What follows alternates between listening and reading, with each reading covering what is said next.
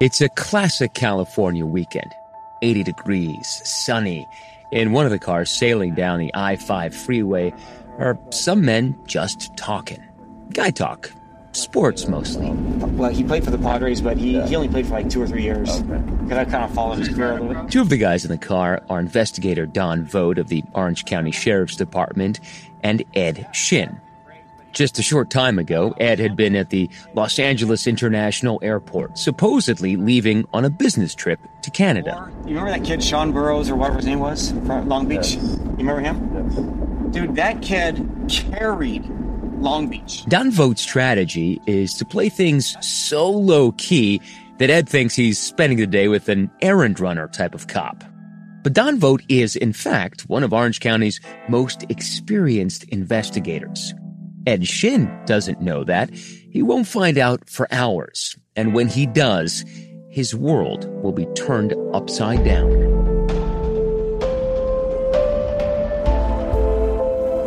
I'm Matt Gutman from ABC News. This is 2020's Cutthroat, Inc.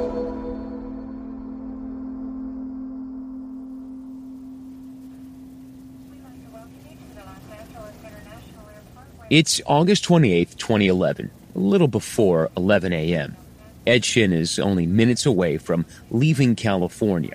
He's buckled in, first row, first class. He's ready to take off for Toronto. We contacted the LAX PD because we weren't sure if Ed was fleeing the country or what his purpose was. That's Orange County Sheriff's Department homicide investigator Don Voght. I knew he was headed to Canada, and I knew he was boarding a plane. So we called LAXPD and asked them if Ed Shin was in fact on a plane. They said yes, and that he had actually already boarded the plane. So we had asked them to remove him from the plane and detain him. Vogt and his partner, Ray Wirt, have been investigating the disappearance and presumed murder of Ed's former business partner, Chris Smith. At that point in time, I had advised Los Angeles International Airport Police to detain him on his probation violation for leaving the state without permission by his probation officer.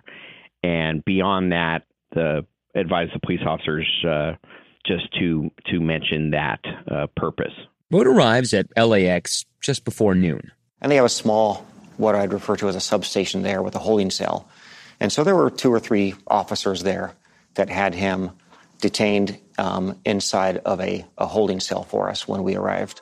Orange County Sheriff's Department. I'm at the LAX police station. I am going to attempt to interview Ed Shin.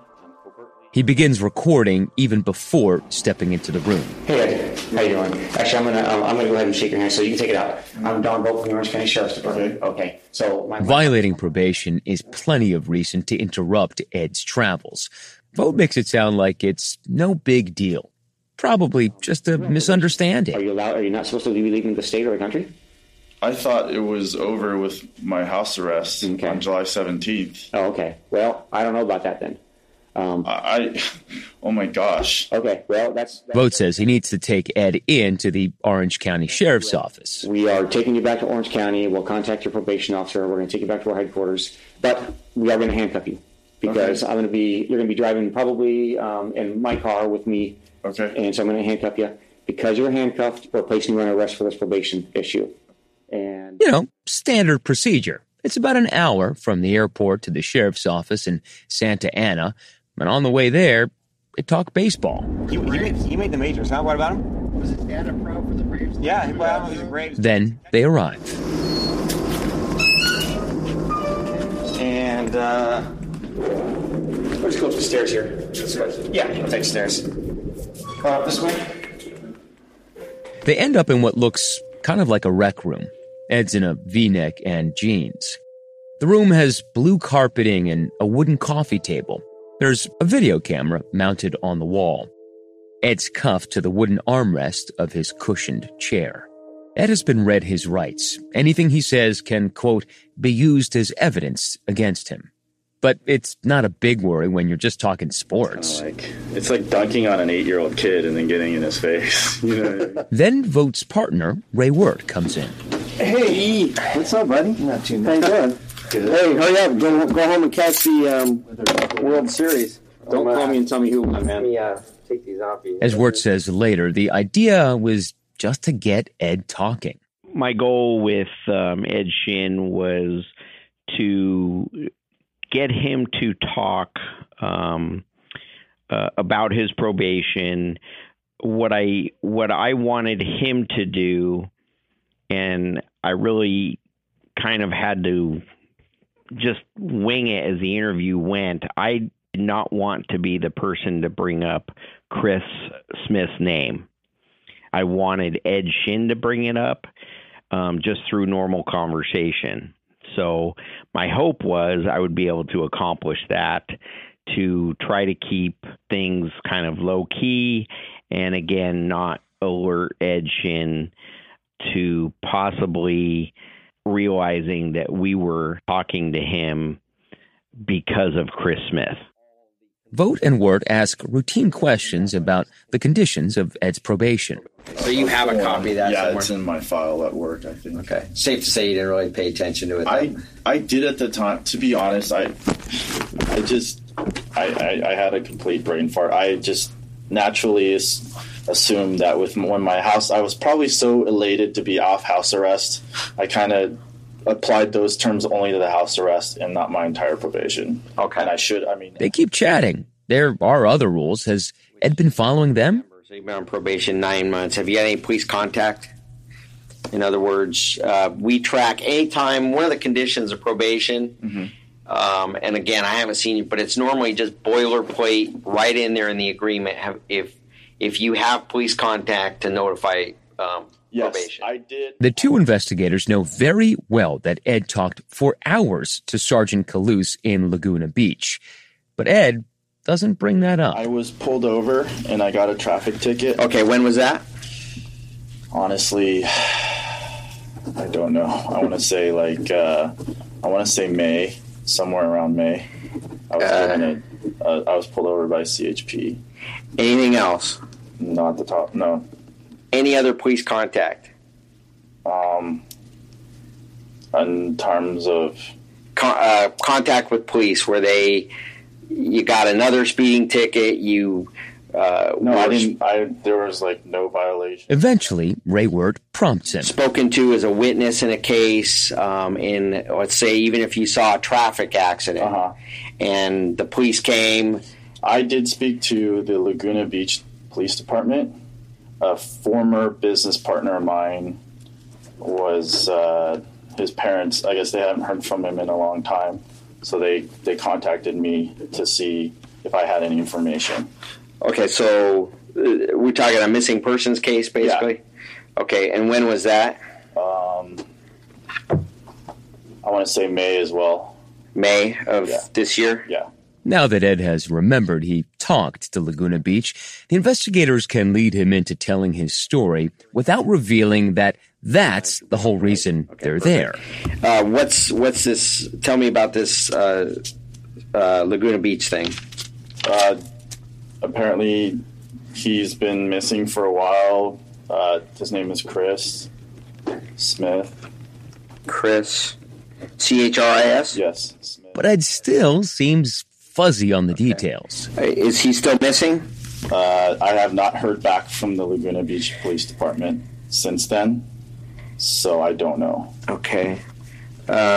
When you said they hadn't heard from him, you talk about Laguna Beach PD or his parents? His parents. Yeah. Okay. Ed starts telling the story that has served him so well up until now. Asked me some questions. They wanted to know about, the last time I had spoken to him, what were the terms of our agreement, stuff like that. Okay. He went missing in June, and they didn't talk to you until... No. He left the country in June. I think he went missing in, December. Okay, went missing. So he left your company. Mm-hmm. You bought him out. Yes. Is that a good term to use? Yes, bought him out. We did buy him out. Okay. And then he leaves the country, I'm assuming with proceeds of... Right. What was the proceeds he left with? How much money are we talking about? It was $1 million, but he didn't walk away with $1 million. It was, he had a down payment. It was probably $150,000 was the initial down payment. That you gave him? Mm-hmm. Damn.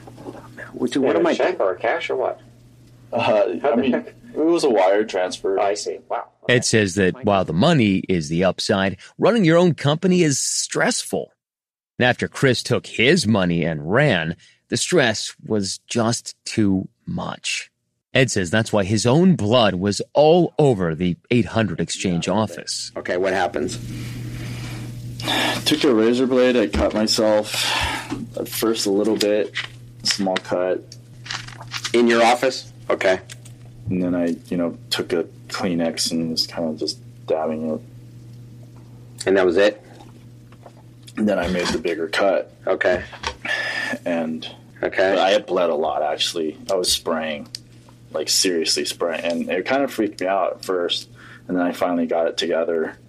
And then I sat in the break room. And there was probably a trail of blood all the way to the break room. Were you dripping blood all over the carpet?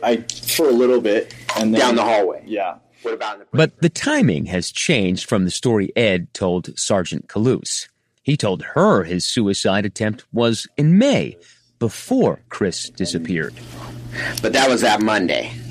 Okay. After you guys hammered out the agreement. We hammered out, the deal was done. I was like, oh my God. He splits, he takes off. He's going to get $1 million. I'm stuck with all of this. But Ed says that Monday was June 7th. Remember, that was a few days after Chris was last seen. Now, Ray Wirt changes his tone. He knows Ed is lying, and he knows whose blood it really is. And we know it's Chris's blood. Okay. I need you to tell me the truth about what happened. I don't want you protecting anybody that you might have loyalties to. If something happened in that office, where Chris got hurt, mm-hmm. He bled in that office. Okay. It's a scientific fact. Okay. We know that. We have his DNA. We know that. What happened in there to make him bleed? Was it a fight that you guys got into, spur of the moment, which happens, over business agreements, over women, over somebody getting cut off in a parking lot? It happens, Mm-hmm. I need to know what happened. No, there was not. Wirt knows something violent happened in that office, but he needs to get Ed to tell him what. As any investigator would do, Wirt needs to lock him into a story and test Ed's version against the evidence. You have never physically touched him in a fit of anger? No. Ever? No. Has he ever laid hands on you in a fit of anger, physically? Not in a fit of anger, no. Okay. So how did he bleed all over that office? I don't know. It doesn't make sense. He didn't come back and bleed after you painted the walls, right? Correct? No. So how is his blood on the walls, on his door frame, ceiling, carpet? How is that? I don't know. And then all of a sudden his blood ends up all over his office. I mean, evidence of large amounts of blood. But I'm giving you your chance to tell your story. There's got to be an explanation, and you don't have an explanation for this yet. I don't. The explanations that Ed has given in this interview don't match what he told Sergeant Calouse. And the Orange County investigators have been talking to other people, too. Your story is totally contradictory of them. And your story to Laguna Beach Police Department is contradictory. You said Vogt and Wirt give him examples of things they believe Ed has lied about. But the problem is right now, you've lied about the Range Rover. You've lied about cleaning up. Okay. They list lie after lie. And you also told Laguna Beach Police Department that you and Chris went to Las Vegas that weekend. That was a lie, right? Or is that the truth?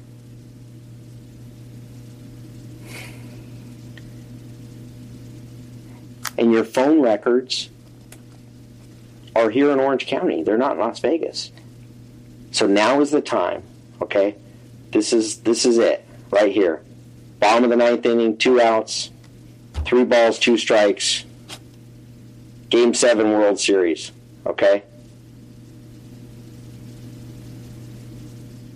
What happened in that office and what happened to Chris. I want to find Chris's body. His family wants to find his body. They've got Ed in a corner, and he tries to talk his way out. We need that information, Ed. I wouldn't know. There's no way. I wouldn't know that. Why would you? He's dead, okay? Those emails that were being sent from him, you know that stuff can be tracked, right? Mm-hmm. IP addresses and all that.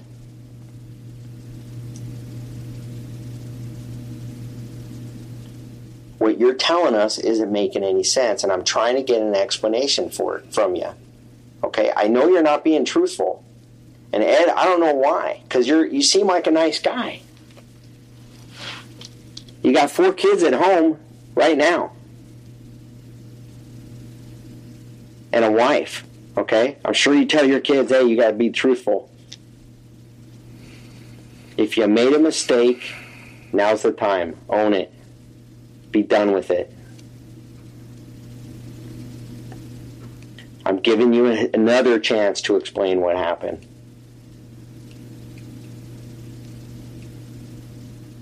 So are you going to stick to that? Because I know that's not the truth. Or are you going to tell us what happened? Whether you did it or someone else did it. Because right now you're the guy sitting in the chair with the handcuffs on.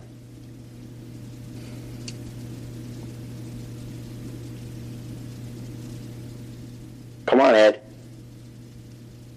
Get it off your chest, man.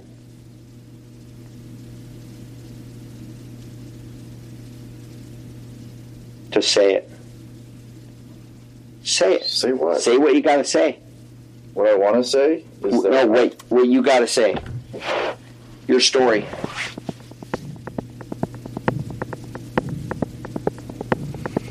I want an attorney. Okay. All right, Ed. By lawyering up, Ed ends the interview. No more questions are allowed without legal representation present. Before Vogt and Wirt leave the room, Wirt drops a bombshell. They plan to charge him with murder.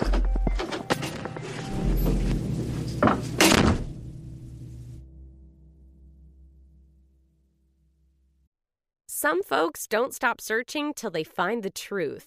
If you've got a detective's eye, June's Journey is the game for you. Play as June Parker in a gripping murder mystery as you find hidden objects to help solve her sister's death. You'll hunt for clues in hundreds of beautifully illustrated scenes set in the roaring 20s. New chapters are added weekly. Find your first clue by downloading June's Journey today. Available on Android and iOS mobile devices as well as on PC through Facebook Games. We've got the exclusive view behind the table. Every day, right after the show, while the topics are still hot, the ladies go deeper into the moments that make the view, the view. The View's Behind the Table podcast. Listen wherever you get your podcasts. People who disappear without a trace. Where is she? The most notorious murder cases in New York. Pure evil. And the most devious killers. There's a Hannibal Lecter feel to him. For chilling true crime stories, follow the True Crime NYC podcast wherever you listen. Ed stews for half an hour. He just asked to speak. A little after 5 p.m., he says he wants to see them again. Even though his lawyer hasn't arrived yet. You want to talk again? I just had some questions. Okay. And that's okay? We can talk? I understand you don't have to answer anything. You had asked for an attorney, okay? So before I can talk to you again, I want to make sure that you want to talk to me, okay? Because once you say I want an attorney, okay, I can't ask you any more questions. But you can request to speak to me again. Is that what you're doing? I'm formally requesting to speak to you. Okay. And you understand your rights that Investigator Vogt read to you? Yes. At LAX? Yes. Those Miranda rights. Ed starts in. What if he tells them a story that explains it all and shows his innocence? Could he change their minds about filing that murder charge? Those charges are, so far from the truth. I guess my first question is, if I say something here and they make sense. And they're completely far. I mean, they're drastically different than what you just told me you were going to book me with. Is that something that's going to be taken into consideration? I don't know what you have to tell me, okay? But that's possible, okay? I had asked you before, hey, if something happened in there, you were embarrassed by it, it got out of control, somebody else was involved. I had asked you to give me, if one of those things were true, then to tell me, okay? And obviously those are considerations, but I don't know what you have to tell me, okay? And I guess I'll know once you tell me. Right. So I guess my question is, I mean, have you filed the charges yet? I haven't booked you into jail yet. Okay. To Ed, that means maybe there's a chance to change the outcome. Maybe he can tell them a story that turns that looming murder charge into something less serious. You can start from the beginning if you want. Okay, just kind of, let's just pretend Don and I just sat down for the first time, forget all that other stuff. We've just met. Let's just go that route. That's probably the easiest thing, right? In the video, you can see that Ed is tired. He seems about to cry. But he says he wants them to know the real story of what happened to Chris Smith. I mean, I'm not so much embarrassed as I am scared, and not so much embarrassed as I am ashamed. So I just want to tell you that. I mean, you asked me why. I mean, okay, it's understandable. I'm scared. That's understandable too. And Ed now spins a new version of events. Again, it involves Chris being on a bender, popping La Nesta, and pounding booze. The office is a mess, broken bottles, and Ed says Chris blamed him for all of their legal troubles. You know, he got up in my face, and I said, dude, you need to sit down because this is not going to end well. And I don't really, quite honestly, it's really a blur as to, like, how we started to fight, but we did. What Ed sketches out next sounds like a brawl from a John Wick movie. Got up. And then before I knew it, we were throwing blows. And I'm just trying to... punching. Punching. Yeah, throwing blows, meaning throwing punches. And then I think I either...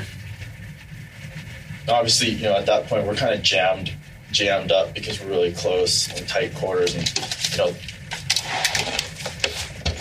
we're just moving around. And I think I was able to somehow position myself, and I grabbed where I had him by the head, and I hit his head really hard up against the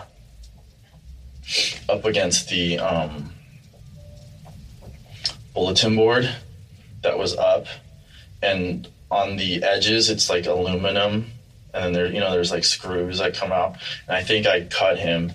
I don't know exactly where on his head, but I cut him from it, and it was it was pretty bad because it was a lot of blood was on the bulletin board.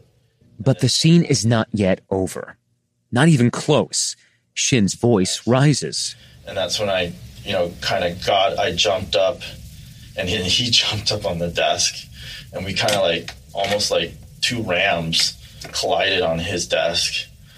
And, that's probably where the blood got on the ceiling because, somehow I was throwing him up and he probably smeared. And two rams colliding seems a bit far-fetched for two professionals who own a multi-million-dollar ad company. But according to Ed, it does account for the blood on the ceiling. And then it finally got out of the office. I mean, literally, we're probably back and forth. He's we're chasing each other, trying to wrestle each other, just hitting each other. And, we're at the same time, we're kind of getting tired. Then Ed says Chris tried to body slam him, and Ed throws him into his own office. It kind of, and then I don't know, we somehow ended up in front of my office. I got, and then I was able to position myself to where I was charging him into his office again, and literally that's when I think his head hit the desk, like the corner of the desk.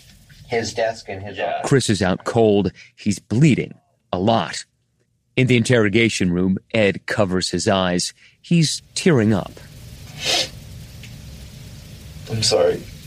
It's all right.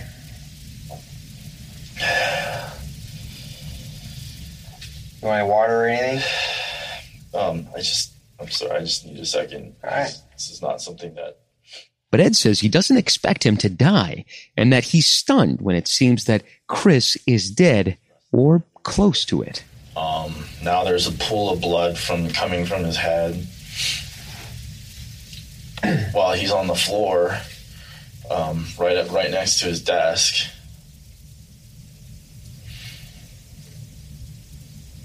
And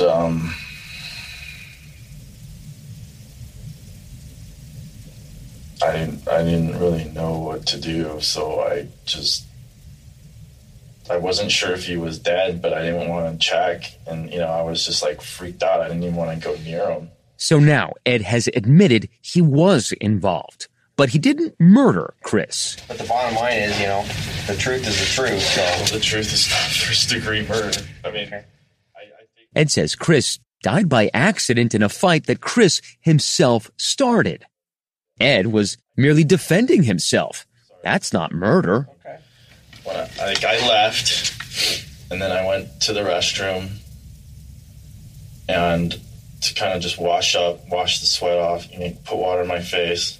There at the office? Yeah. Okay. And I came back, and, it was pretty obvious he was, at that point, probably dead. Okay. Obviously, I didn't check him medically or anything. How did you think he was probably dead? The amount of blood? There was so much blood. He wasn't moving.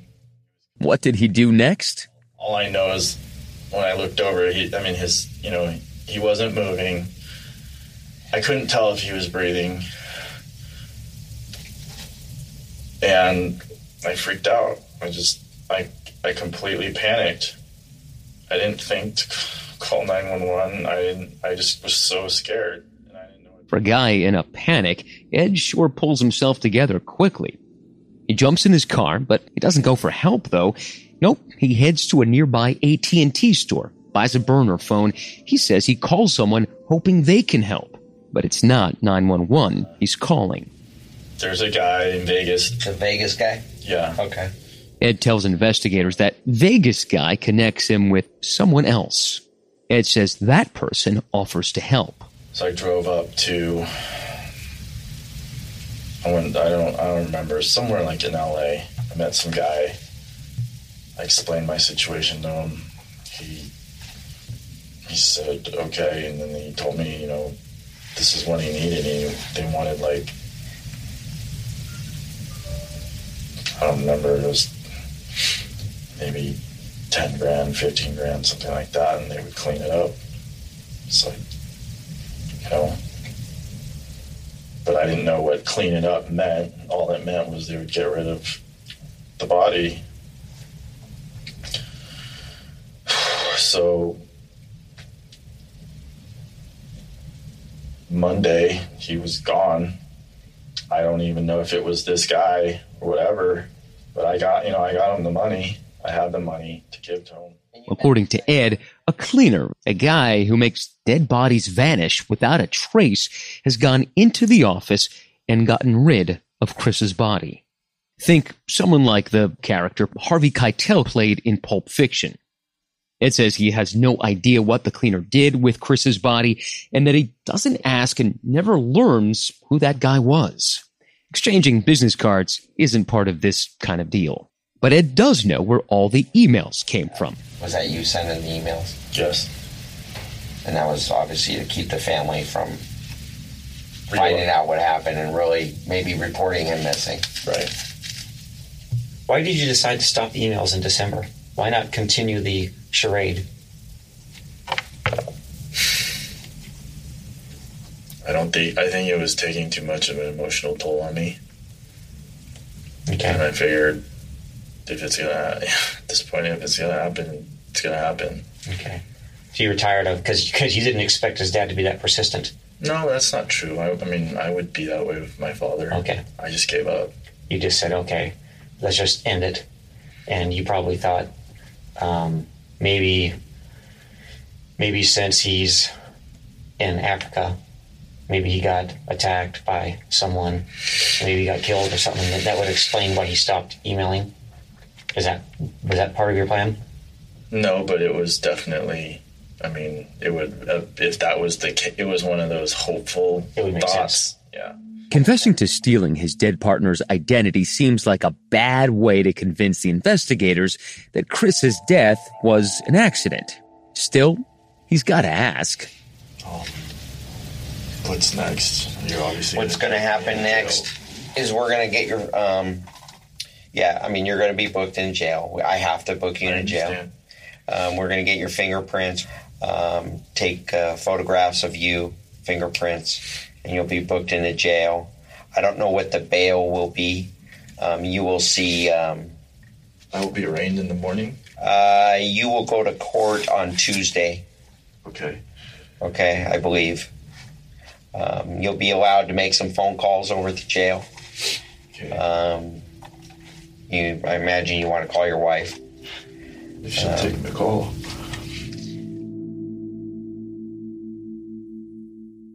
Ray Wirt and Don Vogt don't believe the story Ed told them.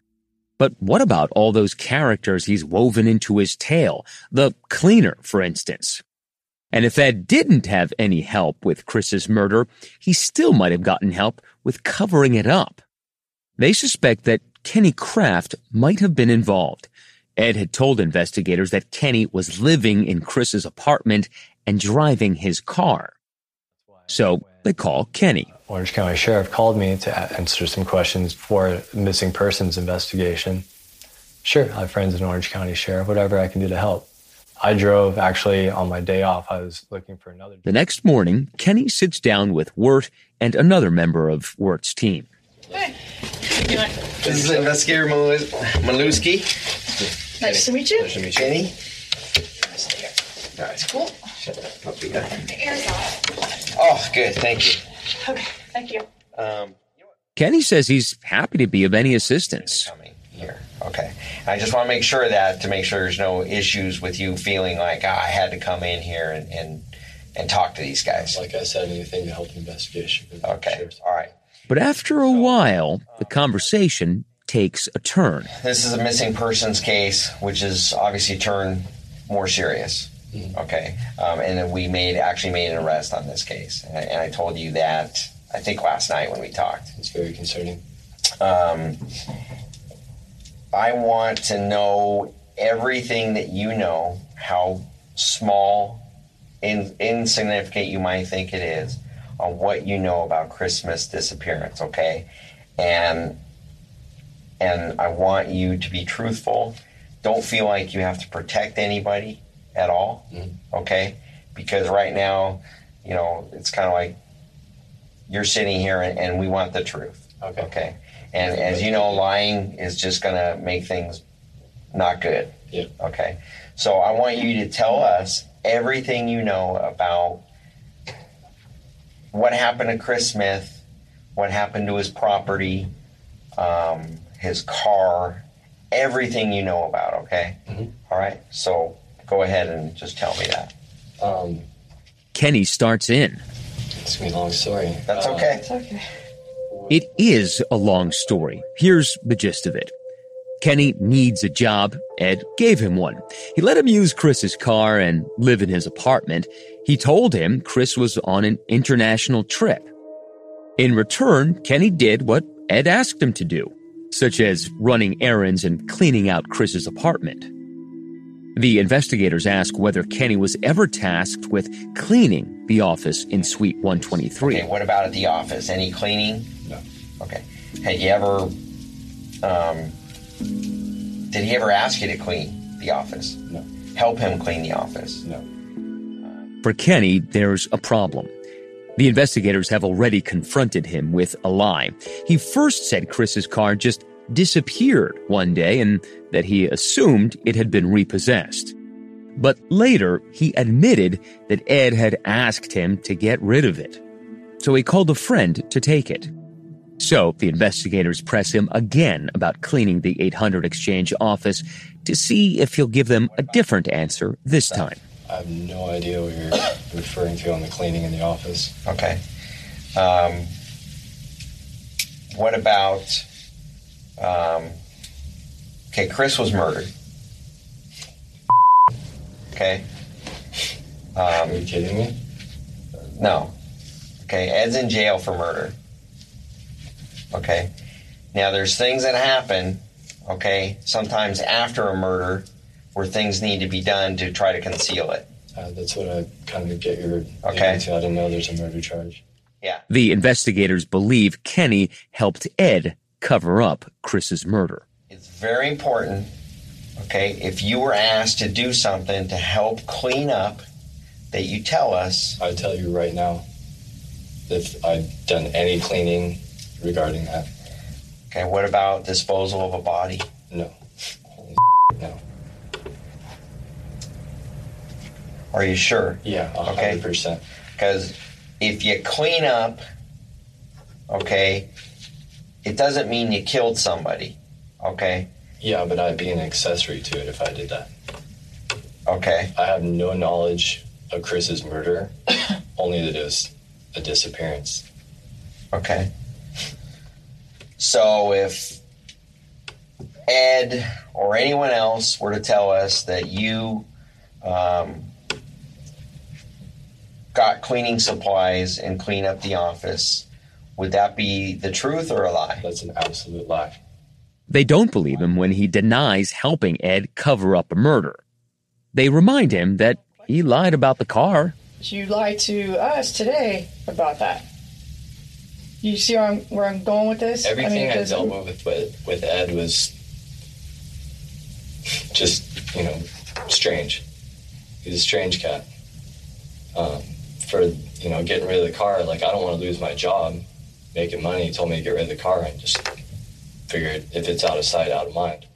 Yeah, but when pressed by the investigators, Kenny also admits to signing Chris's name on a credit card application when he says Ed told him to. That's a serious charge as well. Fraud, identity theft. But what they're talking about now is far more serious. I mean, I don't want you to be concerned about being charged with forgery or anything like that, okay? We're not worried about that. Pretty concerned about being put as a patsy for, you know, a murder investigation. Well, that's why it's, you know, it's why you need to be honest. It's very important that you be honest with us right here, right now. Mm-hmm. You know, you did come here on your own accord. In the end, Kenny doesn't convince them. Yeah, go ahead, turn around, face the wall. You're under arrest for accessory to murder, okay? It obviously is very serious. There's been some things that you're not telling me the truth on, okay? And I really wish you had been honest, okay? It's still not too late to do that, but this is the route we're going for right now, okay? Kenny denies having anything to do with helping Ed cover up Chris's murder and enters a plea of not guilty to the charge. At this point, the investigators know the whole story of Chris's journey was invented by Ed Shin. But throughout that story, he mentioned the names of real people. It's clear now they didn't do what Ed said they did. So they start to try to unravel Ed's lies. Okay, this is Investigator Wirt. Today's date is August 25th of the year 2011. And they're at 1426 Montana Avenue, the city of Santa Monica, outside of a Starbucks restaurant. And this is reference sheriff's. They had already met with Tiffany Taylor. Ed had hired her as an atmosphere model back in the day. I mean, how well do you know Ed Shin? Not very well. I know he's a degenerate gambler, but that's about it. And how do you know that? Because I've seen it. You've seen it? And when you say that, what do you mean? Like, does he lose a lot of money? Yes. The most important thing Tiffany told police was that she had never been to the Galapagos and was never on a boat with Chris Smith. Does the island, the Los Coast Island, sound familiar to you? I have never been there. Okay, and that doesn't sound like one. Then they track down Johnny Vegas. He's in a jail cell in Elko, Nevada, awaiting trial on charges he allegedly ran off with some stuff belonging to his former employer, Mike. Eventually, Johnny will plead guilty to misdemeanor theft and pay $1,000 in restitution to Mike. But for now, he is literally a captive audience for Investigator Wirt, and Johnny tells him he didn't know Ed Shin all that well.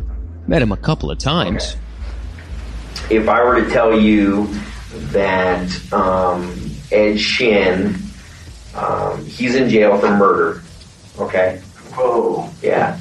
And his claim is that he, after the murder, he contacted you direct and said, hey, I need help cleaning some stuff up.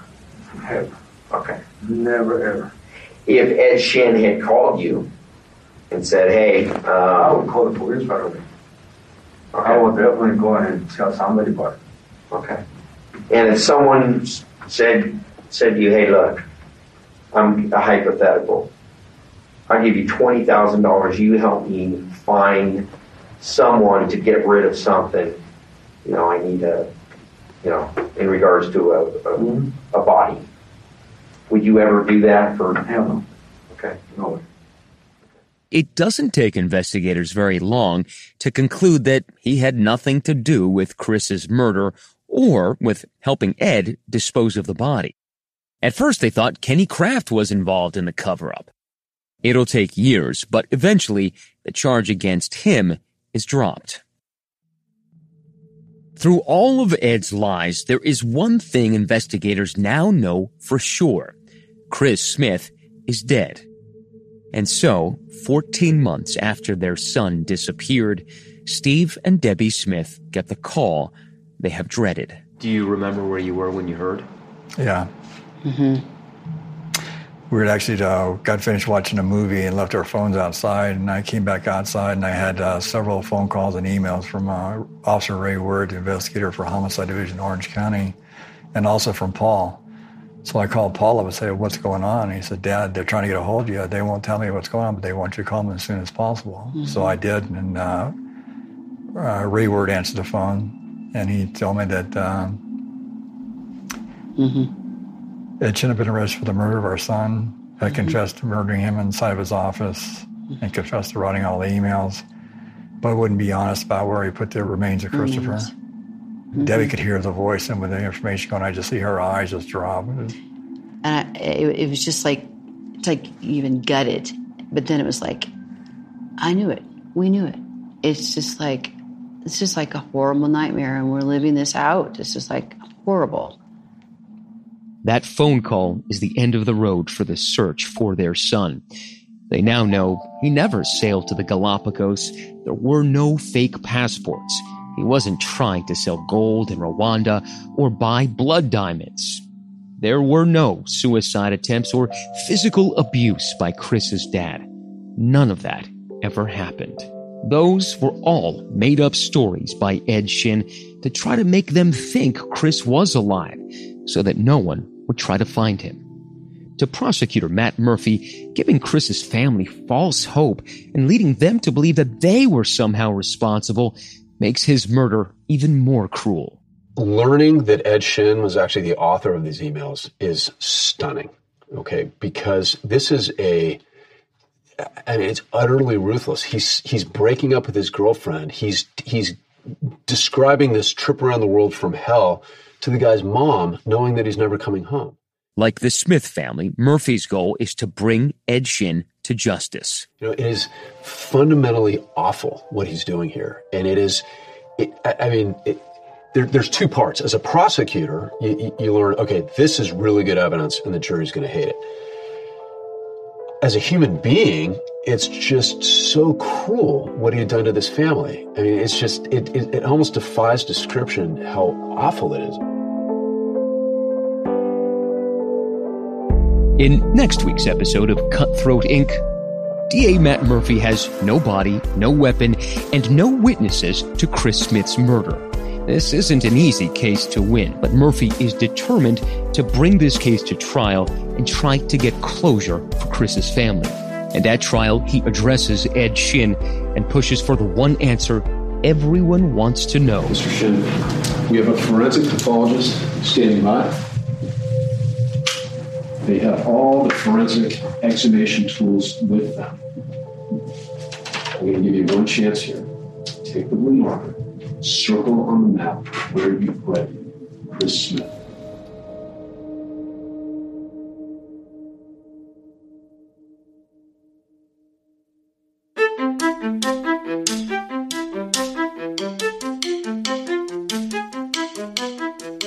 Cutthroat Inc. is a production of ABC Audio and 20/20, reported by me, Matt Gutman, written by me and our producer, Richard O'Regan, produced and edited by Susie Liu and Oluwakemi Aladesui.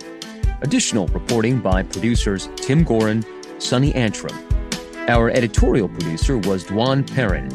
Casey Tomczyk was our production assistant. Additional support by Lydia Noon, Dana Schaefer, Jenny Goldstein, and Marwa Muwaki. Mixing and scoring by Evan Viola. Our researchers are Felisa Fine, Natalie Savitz, and Brad Martin.